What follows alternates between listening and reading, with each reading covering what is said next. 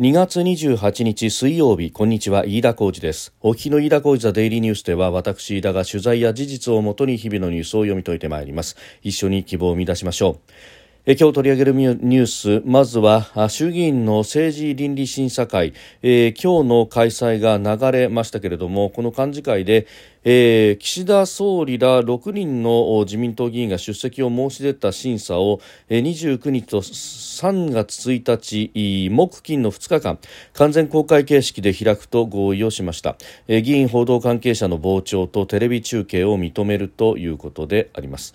えー、これに先立って今日岸田総理は官邸で記者団に対して自らが政倫審に出席する意向を表明をしておりました。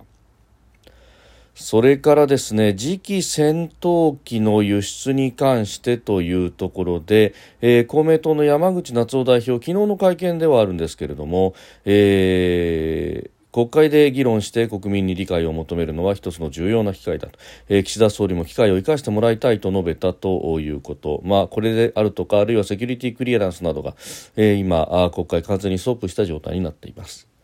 それからフランスのマクロン大統領の発言がさまざま波紋を呼んでおります。えー、マクロン大統領がウクライナへの派兵の可能性に言及をしたということでありました。まあ、これ、えー、ウクライナに対してのですね、えー、支援会議が、えー、パリで行われました。まあ、そこでのその後の、えー、記者会見での発言ということでありましたけれども、ドイツのショルツ首相などさまざまな向きが否定をしております。収録しておりますのが2月28日日本時間の夕方5時を過ぎたところです。すでに東京の市場閉まっております。日経平均株価の終値は、えー、4営業日ぶり反落でした。えー、終値昨日と比べ31円49銭や3万9208円3銭でありました。まあ、前日まで3日連続最高値を更新していたということで利益確定の売りが優勢だったということであります。えさて衆院の政治倫理審査会をめぐっての話であります。まあ、これ、えー、もともとこの国会通常国会は、ね、予算を審議をしてそして年度内にそれを上げるというのが、まあ、特に通常国会前半の大きな大きな使命ということでありますが、えー、まあそれがですねもうこの政治とかね派閥の政治資金パーティーをめぐる政治資金規正法違反等々というところでもうのっけからスタック仕掛かっているということがありました、えー、もともと、まあ、開会式があって、えー、総理に、えー、あすみません、えー、賜下にご臨席を賜った上でですね国会の開会式を行いそしてその後は速やかに、えー、政府4演説を行うというのが慣例だったわけですけれどもその政府4演説をやる前に、えー、政治と金に関する集中審議を衆参両院の予算委員会でやるということで、まあ、あ与党側の国対が折れて、えー、それを行ったと。でその後施政方針等々を行った上でですね、えー、予算の審議に入ったというところなんですけれどもただ、えー、この政治と金の話が、まあ、ほぼ一色というような状態になりかねないというところでありました。でそれがあったんで、えー、この1月の末に召集された通常国会でありますが2月の頭付近にですね、えー、政倫審というものを、まあ、政治倫理審査会、えー、これを、まあ、立ち上げてそして、えー、この政治と金についてはそこでやるという、まあ、サブトラックを設ける形でやってきたわけであります。でそれがあったんで予算委員会では、えー、予算についての話であるとか能登の復興についての話などが、えー、議論がなされてそして、えー、予算は粛々と通っていくはずだったというところなんですけれども、まあ、その政倫審の方がですね、えー、誰を出すんだそして公開するのか非公開なのかというところで、えー、スタックしてきたというのがまあ、今週の動きでありました。で、えー、それによってですね、えー今日のうん政治倫理審査会は開催そのものが流れたということになってそしてこのままいくとですね、えー予算の月内の、まあ、衆院通過、まあ、正確には3月2日までにですね、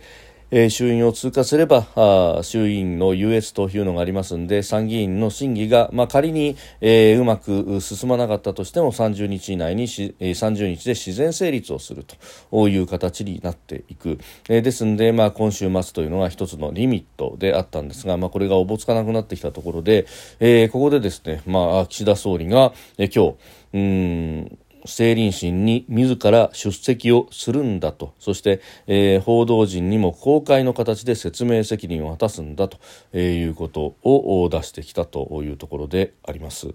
まああのある意味の、まあ、与野党慣れ合いの慣れ合いではあるけれども、えー、国体がえー、出したですね、えー、一つの、まあ、バイパスとしての政倫審というものがあったわけですが、まあ、ここに総理が出てくるということになると、まあ、その辺のお膳立てであるとかも、えー、結構吹き飛んでしまうところがあります。で、まあ、あのーこのところメディアでも言われるようになってきましたけれども結局、えー、ここのところで、えー、与野党が、まあ、ぶつかり合っているという様を国民に見せることによって、まあ、野党にとっては花を持たす持たせられると、えー、野党が頑張ってるぞということを、まあえー、イメージさせられると。で、えー、与党は、まあ、このところはどうすいつま、えー、どこまで行ってもこの話というのは防戦一方なので、まあ、あここはもう防戦に専念すると。でその代わり、えー、予算を年度内に上げるという実を取るという、まあ、ある意味のうん、取引というようなものがですね行われてきたわけでありますが、まあ、ここで政倫審を、まあ、総理自らが出席をしてやるということになるとちょっと様相がこれ変わってくるのではないかというところであります。で政倫審をやることと引き換えにですね果たして、うん、予算の通過というのがおぼつくくのかどうなのかと、えー、いうところであります。で、実現しますと、現職の総理がですね、政治倫理審査会に出席するということそのものが初めてということで、えー、ありますが、まあ、えー行政のトップである総理が倫理的に問われるという政治倫理審査会に出席をするということになると、まあ、それは内閣総理大臣としての適格性だとかですね、えー、そういうところが揺らぐのではないかというようなことも、まあ、向きとしてはあると、まあ、もちろんですね、えー、清和会うん旧安倍派の人たちがなかなか出てこないというところに業を煮やしてという部分があったのかもしれませんけれどもうんまあ、そういう意味ではですね、えー清和会に対してとど、めを刺すようなところはあるのかもしれませんが、えー、まあいい加減ここを総理としては打開していきたいというところがあったのかもしれませんけれども、まあ、これは、えー、昨日のですね、まあ、あ急転直下政倫審が流れたということも合わせてうんとうとう官邸と意思疎通が果たして取れているのか全体図をまあ指南するような人がいるのかというところに疑問が残るところであります。えー、そして、まあ、こうしたことをやっているうちにですね、えー、時間が過ぎていってしまうというのはあまりよろしくないというのが、まあ、この3月あたりというのは、まあ、2つのタイムリミットがあるわけであります、まあ、予算についてというのがそうですけれども、えー、それだけではなくて3月に入るとですね、えー、今使っている F2 戦闘機の後継の戦闘機、えー、これをイギリスやイタリアと共同開発をするという段になっておりますがいよいよ3月に入って具体的な協議そして調印というところが行われる段になってまいります。でこれは相当な機密情報等々もやり取りをしますんで、まあ、そこの部分でですね、セキュリティクリアランス、え適格性の審査をすると。で、この戦闘機の開発というものは艦だけでできるものではありませんから民間から、かなり技術も人も入れてやる形になりますんで、そのじゃあ入ってきた民間の人たちの適格性を審査しなければいけないと、セキュリティクリアランスをしっかりやらなければいけないということで、えまあ、それもあってですね、まあ、それ以外にももちろん理由はありますが、えー、セキュリティクリアランスの関連法案が昨日閣議決定をされて国会に提出されたと、まあ、ただしこうしてぐちゃぐちゃしているのでいま、えー、だに、まあ、提出はされたけれども審議の開始これを吊るしを解くなんて言い方しますが、えー、吊るしは解かれていない状態でまだ宙ぶらりんになっているということであります、えー、でそしてこの戦闘機の開発をめぐってはですねこのじゃあ出来上がったもの、まあ、随分先の話にはなりますけれども、えー、これを第三国にも輸出出をしていくと、まあ、それによってビジネスを成り立たせるということがあるわけで、えー、そして、まあ、そうしてですね我々そので開発した戦闘機を、まあ、友好国等々に入れていく。そしてそのメンテナンスまで請け負うということによって、まあ、同盟の進化あるいは友好国として、えー、の友好を深めるということができるわけであります。まあ、その意味では、えー、単にその防衛装備品いわゆる兵器ということではなくて、えー、大きな大きな外交のツールにもなるし、えー、経済的なメリットもあるというところであります。で、まあ、この次期戦闘機のですね第三国輸出をめぐっては、うん、公明党が大きく反対をしていると特に、えー、大筋では合意していたはずのものが11月あたりから、えー、随分と態度が厳しくなったということが言われておりますで、えー、ずっと政調間の協議などなどが行われてきましたが、えー、昨日の記者会見の中で山口夏夫代表は、えー、国会で議論して国民の理解を求めるのは一つの重要な機会だと、えー、岸田総理も機会を生かしてもらいたいというふうに述べたということであります。まあ、ですんで、まあ、これ国会でということになるとですね、えー、3月に入ってこのまま順調であればですね、えー、参議院の予算委員会が行われてここに総理以下各閣僚が出席するということになります。で、えー、この公明党の山口代表は東京選出の参議院議員でいらっしゃいますから参議院に予算委員会の場が移って総理が出席してということになるとその機会で、えー、質問をし議論をするということができるということにもなってまいります、まあ、3月に始まる予算委員会を念頭にしてこういった発言があったということでありますので、まあえー、この辺をですね、まあ、手打ちとしながらうん妥協点を探るというか、えー、落ち着かせていくと、まあ、あのその直前からですね、えー、政府側はあこの次期戦闘機に限っての第三国輸出であったりとか、えー、その際の条件の厳しい条件もつけながらでも、志を同じくする国であれば第三国であっても輸出ができるような形にしようというようなさまざまな妥協案が出てきておりましたので、まあ、この辺で落ち着く。そしてまあ2月の末が一応の期限であって3月に入ると